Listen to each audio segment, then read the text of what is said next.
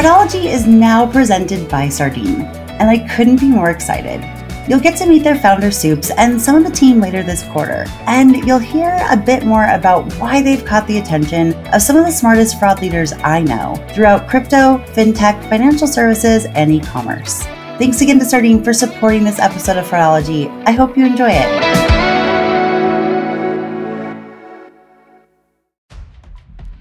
Welcome back to this week's Thursday episode of the Fraudology Podcast, where we dive into the science and study of online fraud from the perspective of an e commerce fraud fighter.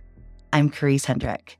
Well, if you listened to Tuesday's episode on either Tuesday or Wednesday, you may have been anxiously anticipating today's episode. I don't always like to cut episodes into two parts. However, I also know that sometimes when people see an hour and a half long podcast, oh my gosh. So we just decided to split it up, but give it to you on the same week so you don't have to wait over two weeks. And if you didn't listen to Tuesday's episode, I really recommend that you do this second half of this today's episode will make a lot more sense if you do. We really talked about a new type of account takeover or a spin-off of account takeover that has different intentions and different attributes to it that make it so that you need to be able to detect and prevent it in a different way than standard account takeover. And on today's episode, Shoshana and I will talk about why this is happening so rampantly. Like why it's being not being detected by many fraud systems, which, you know, that's the fraudster's point. How online companies ranging from e-commerce to large financial institutions can identify if they currently have an account handover problem,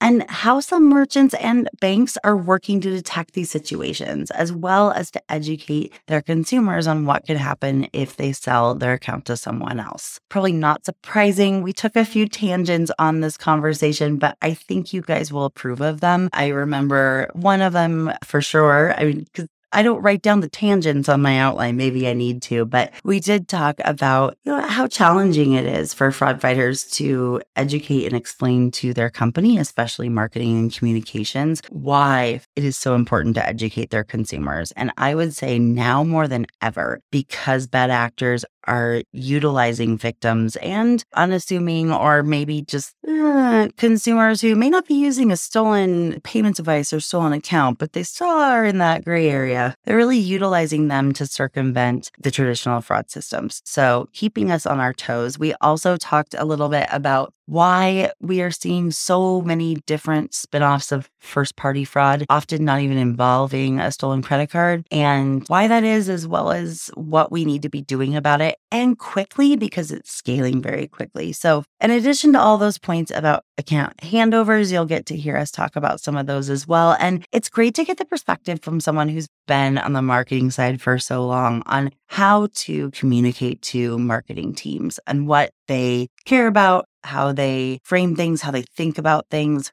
I, think that that part will be really helpful to everyone as well. So, with that, I'm going to let you listen in on part two of my conversation with my dear friend, Shoshana Maraney.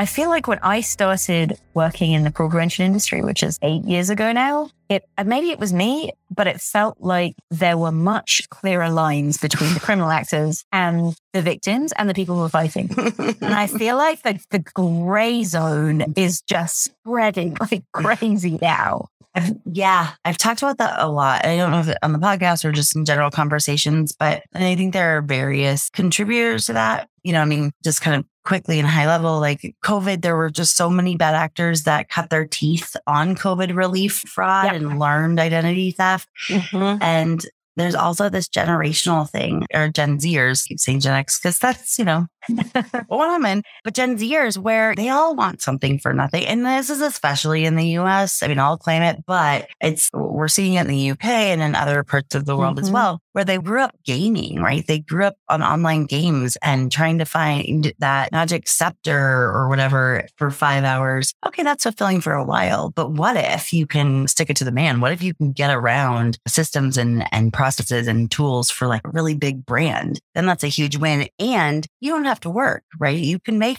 five, ten, twenty thousand dollars a week doing, you know, refund fraud or other pieces. And you're absolutely right. Like refund fraud it started out as just, you know, a few people here and there taking advantage of the system. And that's been happening for years, ever since there was yeah, retail. For sure. The difference is the scale. And same with, you know, account holdover and account mm-hmm. sharing and all those other things. You're absolutely right. The gray area is getting bigger and bigger and bigger. And we as an industry, as well as with law enforcement too, really need to work on trying to nip it as close to the bud as we can because it is yeah. growing so incredibly incredibly fast. And the systems that we rely on to identify fraud prior to providing the goods or the services that are being right. purchased, prior to them being out of our hands, they're very much aligned to identifying payment fraud. And so I think we also kind of created this for ourselves, right? Like in some ways, because we have been good at that. But now we have to address, well, what next, right? Okay, they know that we can find them if they're using a stolen card or they're using stolen information or they're logging into someone's account from a totally different device and they don't know mm-hmm. all of the different things about that account. I mean, mm-hmm. provided hopefully they didn't have malware in there with the full session data, you know, and so they're finding ways around, right? I mean, fraudsters are very similar to toddlers and teenagers. They will find a way to get what they want by going around and through and over and wherever the boundaries are. And I think that's why it's so important to have a different term about that. So what is, what is the impact or why does, you know, we talked a little bit about why we need to have different terms because there's different solutions. You address it in different ways. There's different root causes, right. So what are those for account holdover? Or handover. So, uh, sorry, holdover. I just made that one up too. I mean, I used to call it consensual account takeover, which I thought was kind of funny, but that's more like account sharing. Yeah, but yeah, the, that's more account sharing. But like when an account sharing just briefly is, you know, a lot of companies know this, especially streaming services and others, where I might share my password and my, my username and password with my mom or my sister or my cousins or my friends. And that also causes an issue. But I think Today we'll really hone in on account holdover. So what are those root causes? You know, how can companies really address them or why? I think it's easier to see this in some ways in contrast to account takeover because that's a much more mm. familiar use case that, you know, yeah. the teams have had dumped on them yes. years. And here you're talking about, okay, protection at login, you know, both like absolutely. And does this match the, the previous known history? Because you have an account that you have, you have past behavior and behavior analytics in the same way. Anything on the device, anything that's going to pin this person as being that person. And they, and then you're talking about, okay, we want multi-factor authentication to make sure that we're protecting the right people in the right ways. And you're talking about education with like anti-phishing campaigns and so on. But account handover, none of those things are actually going to help you initially because the person is complicit. You may well have the person involved in the beginning. And so here, this is like really more talking about that gray zone. This is more like policy abuse, you know, where you've got, you need to be very clear about this is, these are our terms of service. We have customer education around what isn't, isn't okay. Maybe there are even customer consequences. I know like we're very uncomfortable talking about this, but I think there is an overdue conversation about, and certainly overdue from many of the fraud fighters perspective, but like generally speaking in, in online commerce about what the relationship with the customer should be. This is like one of the major trends that I see account handovers as, as playing into. Mm-hmm. So there's this in how you view the consumer and how you can view the consumer. Because yes, the customer was always right. Right. Is that a customer that you want? Right. And like, is that a customer that's creating more maybe not just fraud loss, but confusion and chaos internally. You know, is that something that you want to allow? Because especially, you know, we probably have all seen this throughout different types of social media. You know, if one person finds a way to get 50 bucks, 100 bucks, whatever it is, mm-hmm. for doing very little, they'll share it with their friends, right? So it just keeps growing yeah. and growing and mushrooming. So you had like a friendly fraud, which you've spoken on the podcast, like so mm-hmm. many times recently about is just it's gone crazy. It's not chargeback abuse, No. You've got like, okay, there's the refund claims Mhm. and there's the promo abuse side. And like those are becoming really very pressing problems. And then on the other end of the spectrum, you have VAF, victim assisted fraud, or on the banking side, APP, or first push payment, which I think you, you and Rob, right, were talking about Yeah. a couple of ago. And Mm. there you're having like, well, it really is the customer, but they're being tricked. And like, this is really complicating your relationship with the customer. And you have this bizarre scenario where there are companies who will be willing to be generous on the friendly fraud side, but not on the victim of offensive fraud side. You're like, well, no, no, where is this coming from? Of course, some of it is uh, that it's completely unregulated. Even in the. Uh-huh. UK, where things are kind of shifting in that direction, banks are still kind of opting in to an extent, out to an extent, and it is not clear at what pace this is going to move. And this really changes businesses' relationships with their customers. I see account handover as kind of in between those two. So like it's often voluntary, but equally the customer often doesn't know what they're doing. And there is a sense in which the education is lacking, right? Like Mhm. they, they are not fraud fighters. They don't have the same sensibilities and suspicion that you have. And they are seeing these things. And social media, I think, is a, a massive trend also, which mm-hmm. is really feeding into this also. Yeah. Yeah, yeah. Because to your point, I think earlier is like fraudsters aren't on the dark web. I mean, they, some of them are, but a lot of people just assume like, oh, it's not on the dark web. It's on, you know, Mhm. Facebook or Twitter or know, TikTok or Instagram. They're not Right. trying to hide. No, It's yeah. Yeah, they're not being taken down by the social media companies, whether it's an ad or it's in a group or whatever. I Mhm. mean, and to be fair to those, I mean, they've got bigger priorities and bigger fish to fry, unfortunately for us. But like, you know, there's a lot of things that those content teams have to deal with. So yeah. So you know, they have the best intentions. Like, so Yeah. But then equally on the consumer side, you can see this feeling that like it's on this platform where I feel comfortable. Like, you know, I Yep. associate this platform with pictures of my friends' kids. Yes. And the reunion that I went to last Mm, month, yes. that, that is my close, intimate, safe association. If it's here, well, this platform is safe. They take care of things. They make sure it's okay. If it's here and it's blatant and there is no attempt to conceal anything, it must be okay. And like, like you just cannot beat social media for the scale. Right. Well, 100%. And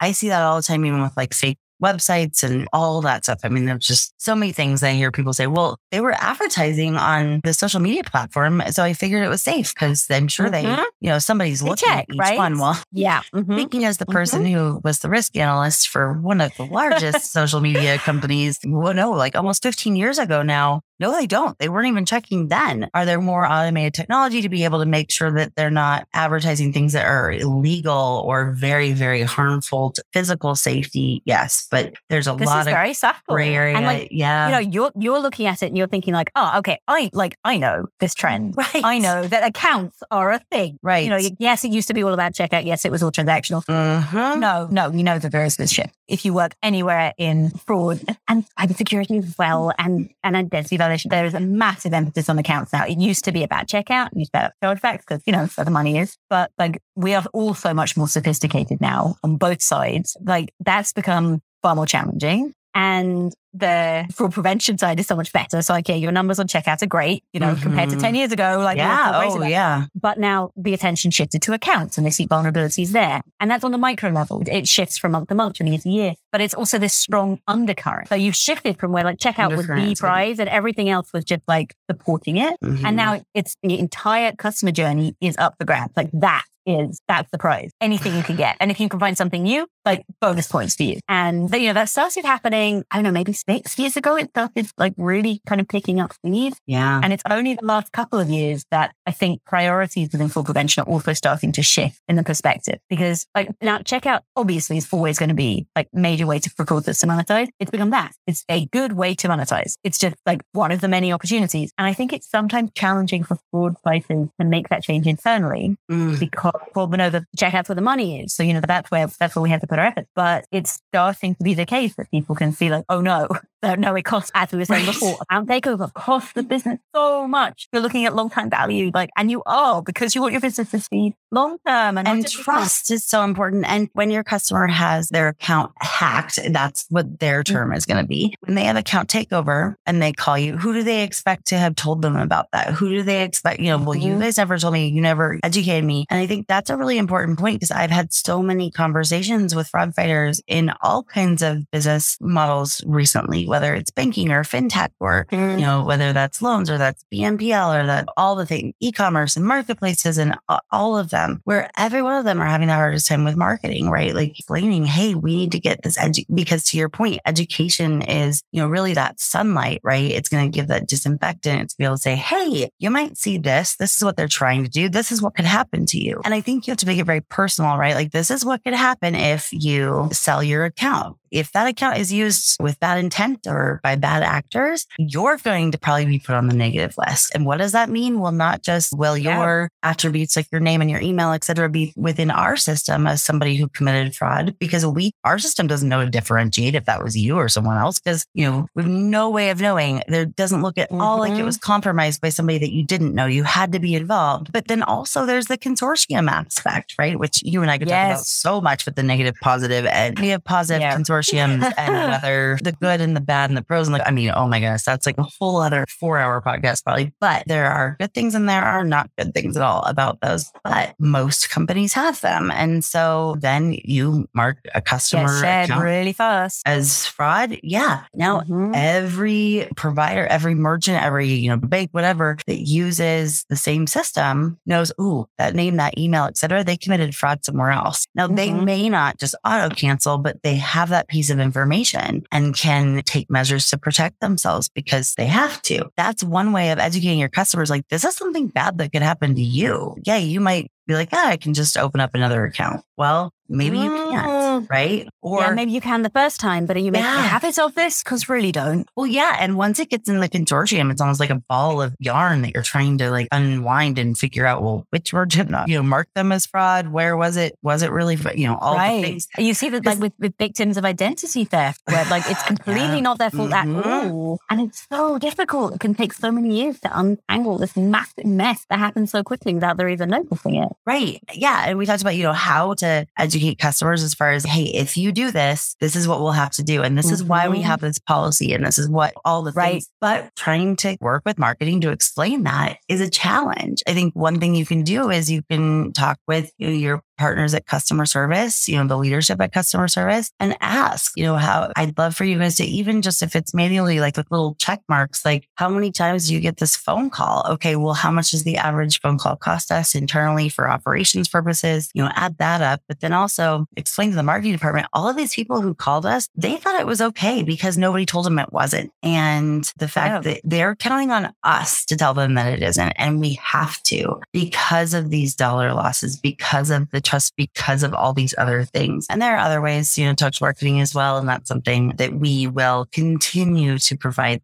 content on as far as talking with other So- entities. And I, oh, oh, we will. Yeah. Whether this particular partner, I think they do. And I'm excited to work with them. But, you know, we're finalizing those things. But, um, But it really is more important than ever because you have one of the reasons I find account handover so fascinating is that mm, it really is a symptom of these changes that are happening in the industry. Like, yeah. you know, the, the account, the shift to account and the horrible, hugely scaled impact of social media and this changing relationship with the customer, which is now very nuanced and complex and is not in many cases being fully thought through at this stage because it's changed so fast and because it's such an uncomfortable conversation. All of this is coming together and account handover, the spike in account handover is like the Mm. symptom of all of this. And you're like, well, this isn't going to be the only thing. Things are changing. There are these undercurrents. Some of them are very powerful. You need to be in conversation, in Mm. trusting, respectful conversation with your customers to make sure you're on the right side of that relationship and giving them the information they need to make good decisions to ultimately make your life easier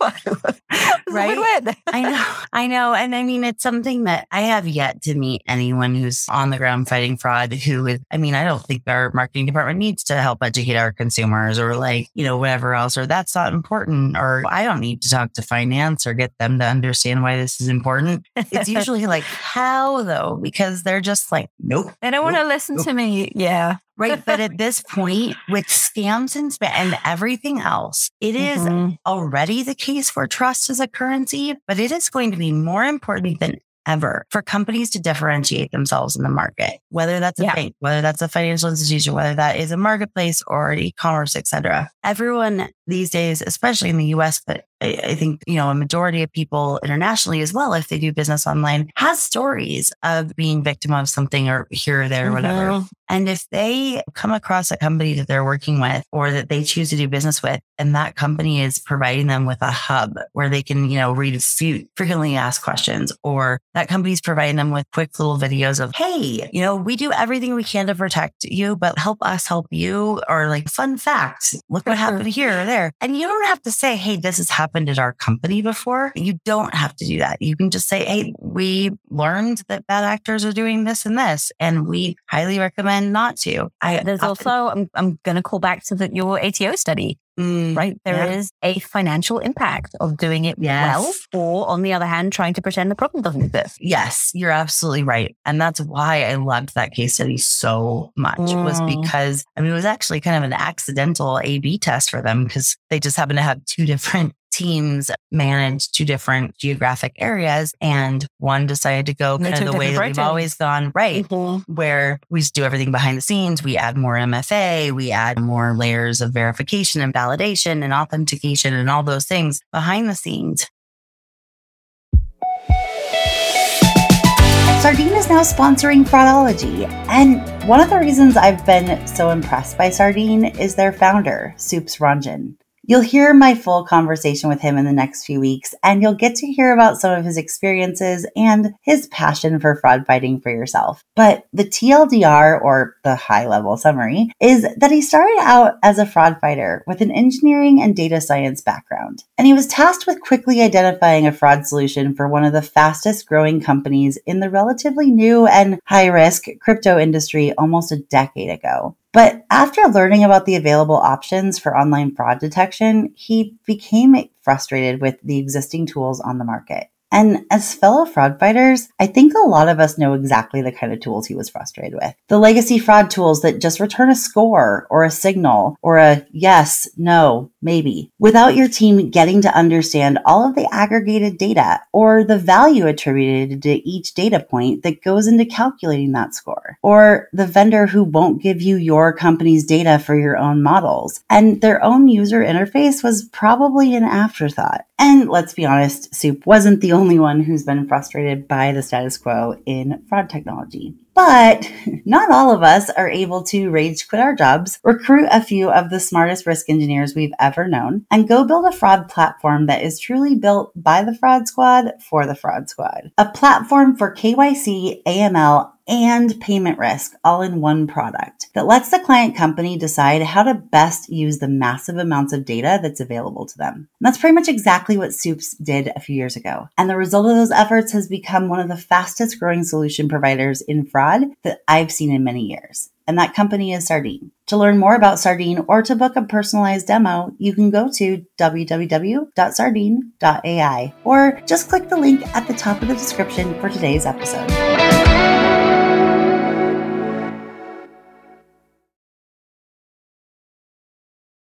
But then the other, you know, side of the geography provided all that education and all those resources and, hey, go look here and here. And, you know, this is what can happen. And, and we really want to protect you. And it wasn't just, hey, you need to sign up for two factor authentication. It was the why. I don't yeah. see that enough. We need you to have a strong password here's why we need you to have a strong password, right? Botnets can do, you know, all these crazy things and they can crack it pretty easily, no matter how much you think that your password is secure. And honestly, I say that as someone who like, I didn't realize how many accounts I have. Like when I started opening up accounts, like whether it was a streaming mm. or email, etc., accounts didn't have any value. Passwords weren't that big of a deal. Mm. And so I've had to go back and be like, gosh, do I have an account with that company? Like, ooh, how bad's the password? I mean, in some cases, it's like if I haven't worked with them, you you know, forever. But then other times it's like, I don't even think about the password Right. But if, if I don't use the password, I don't even know what the password is because it's in my password manager. But like, did I make sure that all of them are strong and secure within the password manager? Like all those things, I don't always think about them. So it's, you know, I mean, I try my be- very best. We all do. I feel like, like I have a password manager so that I don't have to think about that anymore.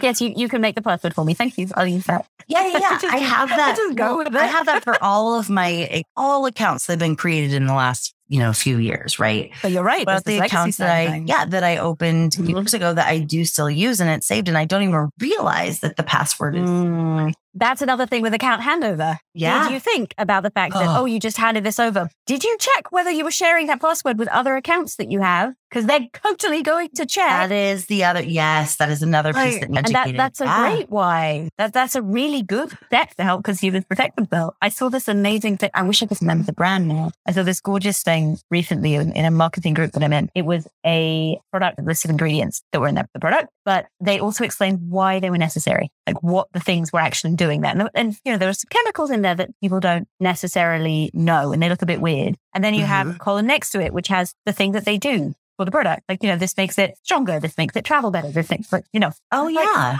that's amazing. Why doesn't everybody do that? You know, you basically have the same kind of role on the prevention side. hmm Yeah. Yeah. I think it's very important that we shift and we need to bring communications and marketing departments forward for the companies who have services for consumers. Because, you know, they need to be more engaged and understand, hey, all of our competitors are getting hit with fraud right now, and they're all getting hit with the same kind. We already have tried to differentiate on price. We've already tried to differentiate on product. We've already tried to differentiate on value and customer service, et cetera. Mm-hmm. What if we differentiate on trust? What if we differentiate on, hey, we're going to tell you the things to do to protect yourself on our site and others. We're going to loop that in and, and kind of weave it in as fabric and not have it be hitting you over the head, but we're going to continually message, you know, hey, don't forget that this is your account and it has value. And here's what can happen if you hand it over to someone. You have no control over what they do with it, but it has your name on it. It's like giving a stranger the keys to your car Mhm. and not knowing where they're going to drive, what they're going to do with it, if they're going to change the license plates. I just thought of that analogy, but I think that's a darn good one for this because bad. out of your control, right? And so using Yeah. say like, but if that person gets a ticket or they get in an accident, your name's on the car, you. right? It's you. It's your identity. It's you. And so finding ways to do that. And I think a lot of times we just, you know, we speak different languages than the communications team and then the marketing team. And so we're like, don't you understand why this is important? And they're like, no, I don't. I need to go sell this thing. But what if we say, hey, our competitors aren't doing this yet, but they're going to? I mean, they have to, right? But like, this is how we can stand out is wow, there are companies that my husband will make big purchases on only because they have a really good customer service they have really good, you know, refund Mm. policies or, you know, whatever that is, right? They, they guarantee their work. Like that's how he decides to make like the larger furniture purchases or other things like that Because he feels safe. because he feels safe, right? Yeah. It's the same. And I know he's not alone, right? It's the same thing. Just, yeah. I mean, obviously, I know we're preaching to the choir and like I kind of Although hinted, I think. In in that note though, like since you know we're talking to the choir anyway, the more you can find ways to think about how to put a monetary value on that, the more Mhm. likely you'll get buy-in. And also the better for you internally because people will see the, the positive impact that you're having and also the broad view that you take on the business. You know, this isn't about saying no. This is about being able to let Mm. customers say yes to you as well as you yes Yes. to customers. Yeah, a Yeah. hundred percent. I know we get to my, but Yeah. So yeah, account And handover. Back to obviously, right. Obviously, Shoshana and I feel very passionate about fraud fighters communicating with various areas of their company. And that is one of the first topics that we are, are working on tackling and providing, you know, some great resources on hopefully in the next few months or so. Yeah, while, but it'll be worth it because we'll work between the two of us. I think it'll be dang good. And we know a lot of people and, you know, we have a lot of resources and things, but you're right. Back to account holdover. Before we go, I kind of just want to talk about what are some symptoms of it that what if a merchant doesn't know or a bank doesn't know, right? Like what, what are going to be the differences between like account holder, holdover and account takeover? I mean, just knowing it, it's happening is good. Hmm. What are the differentiators? What are the signals of them within a system? So knowing it's happening is good. And I would say beyond that, if you can spare the resources, I know not every team can. If you can, I think taking the time to look on social platforms to see if you are one of the businesses that is regularly being targeted with this Mhm. kind of, I know that if you are concerned about this or interested, you can reach out to Karisse after the podcast and she will put you in touch with somebody who can tell you where to look. I try really, really, really hard to reply to all messages and emails, but with the caveat that like there's one of me, but I'm There's working on it. yeah. Yes. there are teams who are able to put the resources to looking at that. And I Yes. that's one of the reasons that this this issue is becoming understood better. Like this, yeah. because we know where the flood's coming from, which is always nice. Actually, I mean, that. yeah, yeah. I mean, I, I sure always knew about on the fringes, but I actually really got, you know, like, whoa, this is happening when a friend of mine saw a post on LinkedIn by someone else who mm. said a friend of mine was bragging that they sold their oh my gosh account no. on Facebook and they sent it out. They posted it to all their friends. Like this is an easy way to make a you know a, a tank full of gas or whatever. Well, so they posted it on Facebook, but the professional posted the screenshot on LinkedIn to be like, oh, yeah. I'm trying to explain to my friend. They lost a friendship over this actually. Like oh no, they, you know, trying to explain to their friend in the comments like why that wouldn't okay. be a good thing, and the friend got very defensive, and that is a challenge. It's right reasonable. Yeah. Mm-hmm. Well, that and they were probably embarrassed or like they were feeling called out. And so they're, yeah, and that's, that's why it's true. better to educate before it happens than after. Cause then they're like, I didn't do anything wrong. This is a good thing. And they really thought, you know, yeah, to your point, they aren't in fraud. They don't know the difference. They're like, shoot, I can start another account. I don't care about the legacy or how many, you know, whatever I have, like, right. or I don't ever use it or whatever. And my friend who works for the merchant, Merchant mm-hmm. X, that oh. was talked about in there was oh, like, this oh, is so bad. Crap. Oh, this is a tried record. Yeah. Oh, oh, yeah. And so you know, they're like, oh my God. Like, you know, so yeah, they didn't realize, I mean, they understood why it would happen because they do, mm-hmm. you know, they are a marketplace and they do provide more seamless transacting and, and working with the company when mm-hmm. you have history, not just longevity, yeah. but interactions and, and purchases. And Which so it made sense. And yeah. also resellers want this too, right? So it's not just bad actors with fraud. True. There's also True. Although resellers some companies are also not happy about selling to resellers. So like, you know, well, exactly. That That's why dynamic. they would do it, right? If if your yeah. company was good with resellers, they wouldn't bother paying someone else for their account. True. So yeah, so that's actually how it kind of became. Oh, this is a more widespread spread thing. When I, you know, learned that one yeah. fraud fighter's friend talked about it on Facebook, that fraud fighter brought it over to LinkedIn to go, ah, you know, my friend doesn't get it, but yeah. also heads up this is happening. You and have then, to imagine the extent it's already happening if your friend is seeing this from a friend on Facebook. Like it's yes. not a new thing. I think we we mention it briefly in the book. 18 months ago when we were writing that, it wasn't a big thing. We mentioned it mostly to differentiate mm. from account takeover. Right. This thing is like similar but slightly different and especially in the context of marketplaces and problematic or whatever. Right. But it, it's it's really growing, and you see that mostly through the research of teams who are investing in that, investigating it. Yeah, and a lot of times you just kind of hold up your hands. You're like, well, I guess I get it, you know. But in addition to the you know education piece, are there things that you found like obviously a different device or things like that? But then mm-hmm. like you know, is it a different device and they're changing the address if it's physical items, or they're changing the email, or are they smart and they're kind of changing one thing at a time and, and creating so, a pattern that way. Unfortunately, because there is no lack of accounts to try on, they have obviously realized that no, if you do it piecemeal, yep. I think there are actually one or two websites where it's possible to do it faster. And obviously they do trial and error because it is easier and like it's all about the ROI for them. Right. But generally speaking, it is more effective to go slowly and to do bit by bit, which is very difficult to pick up on because obviously good consumers do this too.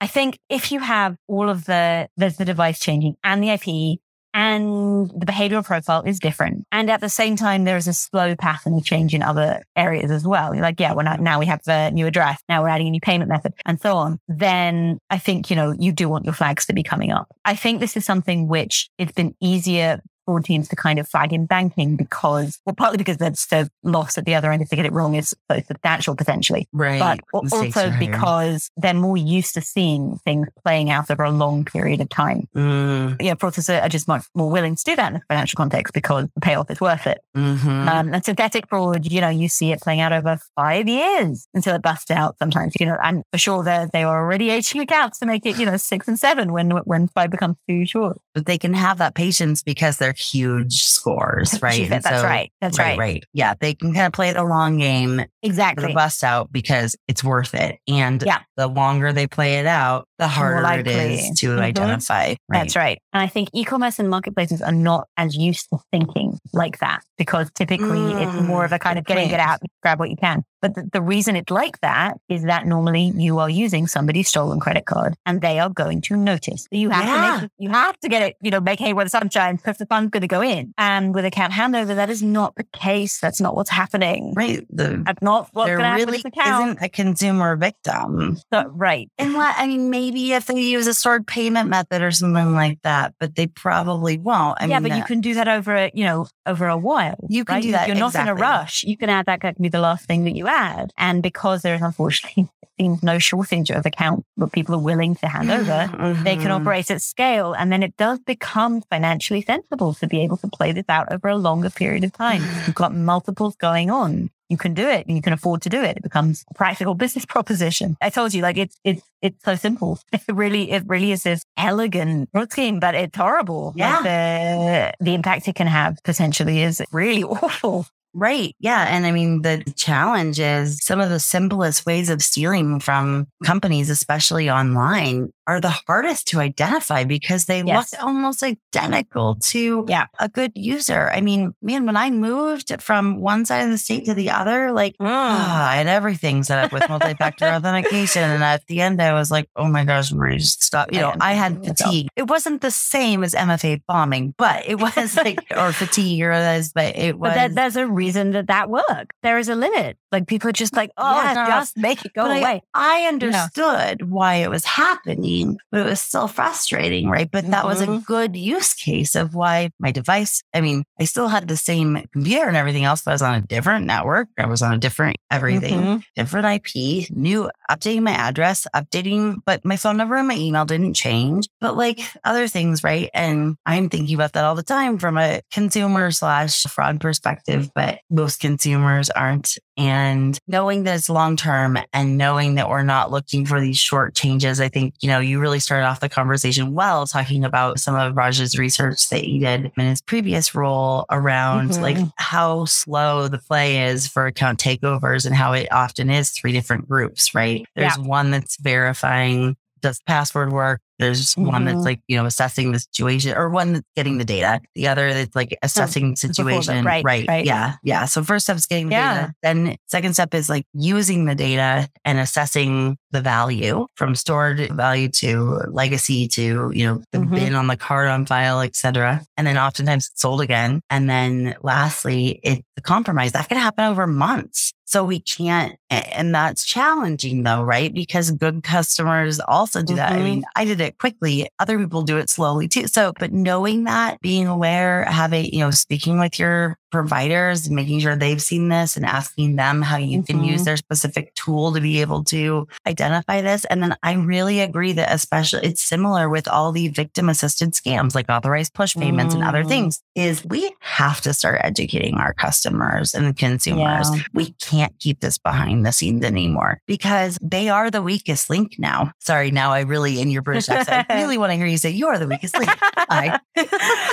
Sorry, that's like I a late 90s reference. So, all right, I, I will try and get this in. I think I actually think there are times, especially when there's a slightly, let's say, an evolving trend, not a completely new Mhm. trend, but let's say an evolving trend like this. I think you do have cases where the weakest link can be the lack of communication between a fraud team and the technology they're using.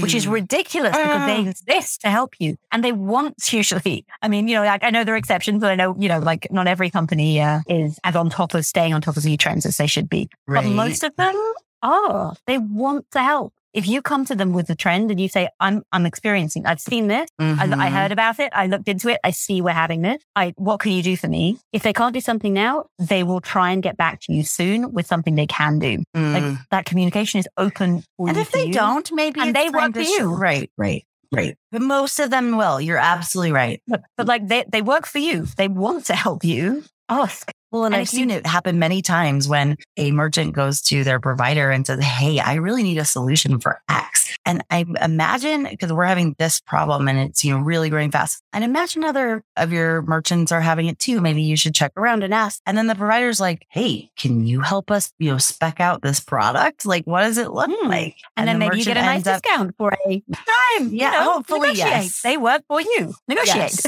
In most in most cases, yes, that is the case. And it should be because yeah, you're getting free labor from someone who's going to help you be able to market and resell a new product or, you know, maybe it's an additional layer on your current product mm-hmm. for companies that mm-hmm. are having that problem. And because there is so much data available, like what are the data? What is the really, especially the like at the micro level, right? Like just the metadata. Yeah. Where where are we finding this? What does it look like? How can we compare mm-hmm. it? And then how can we identify it going forward? So and like both are know, important. If you're, if, you're in a situation where you do share a lot of your data with your provider, then you can come to them and ask what's happening. You know, they can assist you in working out if you are in fact having a problem or not. Like they are working right. with this this ten thousand foot view because they see many, many, many merchants. Yeah. If there's a problem and you tell them to look for it, they ought to go and check. Right. And a lot of them have analysts and and subject matter experts and others that can really dive into the into the details for sure for sure. And like you will know with with your people if you like if you are able to to trust the analysts you work with and if you have a strong relationship. If you do and you think they're good, awesome. They'll be yeah. interested too, right? They're, they're, they are just as geeky as you are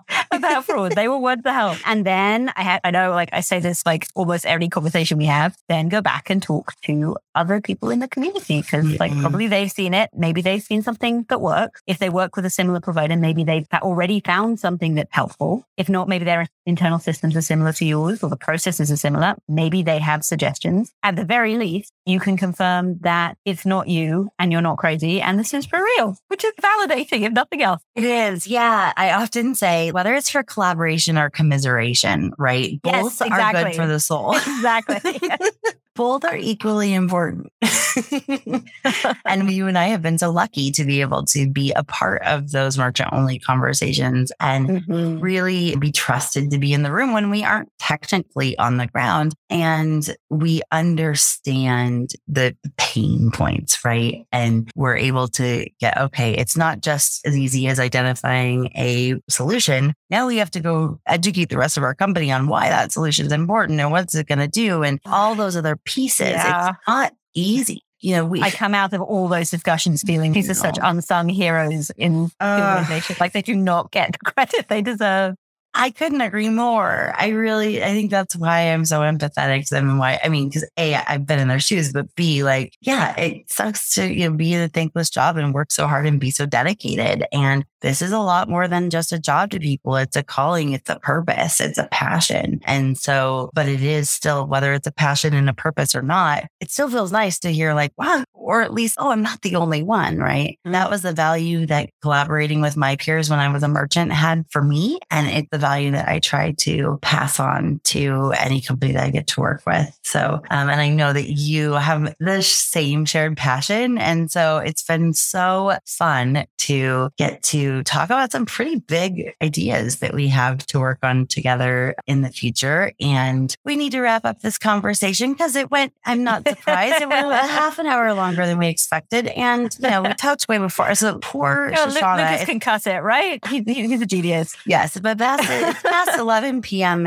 in Israel right now. And it's my lunchtime, which is, you know, go figure. But it's funny. It's usually right before you go to bed or before I go to bed. We're able to WhatsApp mm-hmm. with each other a little bit for a while. So we have these windows. We do, yes, and we know them we well. already stretched it this time. Yeah, we did. And yeah, please thank your husband for. I'm sure he's asleep now, but like for not coming in and and saying, "Hey, what's wrong?" But he's just the sweetest too. But with all of that, Shoshana, I'm just so grateful that you shared this. You know, it was something that I could talk about on my own, but you bring so much more complexity to it, and, and several different things that I hadn't thought of before. And this is a. I love this stuff. It's so fun. This industry is so fun. This, I mean, it's so bad. Like, obviously, it, it would be much better if it didn't happen and there wasn't, but it's so fun. It really is the never the impossible puzzle to solve, but we can win the battles within those puzzles. We can have these short term wins. And so we're like, woohoo, and you know, on to the next. Right, right. But one of the stepping stones to even being able to solve or stop or inconvenience any of these bad actors is to truly understand what's the what's the impetus, what's the goal, what's the all of the mm. things. So thank you so much for coming and sharing that. Thank I, you so much. Oh my gosh, you're really so fun. welcome. I always enjoy speaking with you. And I I have no doubt that the fraudology audience will appreciate, you know, the topic of the conversation and probably go look on within their systems and, and maybe throughout social media and others to try to find this more, see if it's happening on their sites yet. But also, I'm sure that they'll reach out to you as well. And as always, I will add, like with every guest I have, I will add a link to your LinkedIn profile in the show description notes. Amazing. This has been really fun. Thank yes. Likewise. Thank you so much. I'll talk to you soon.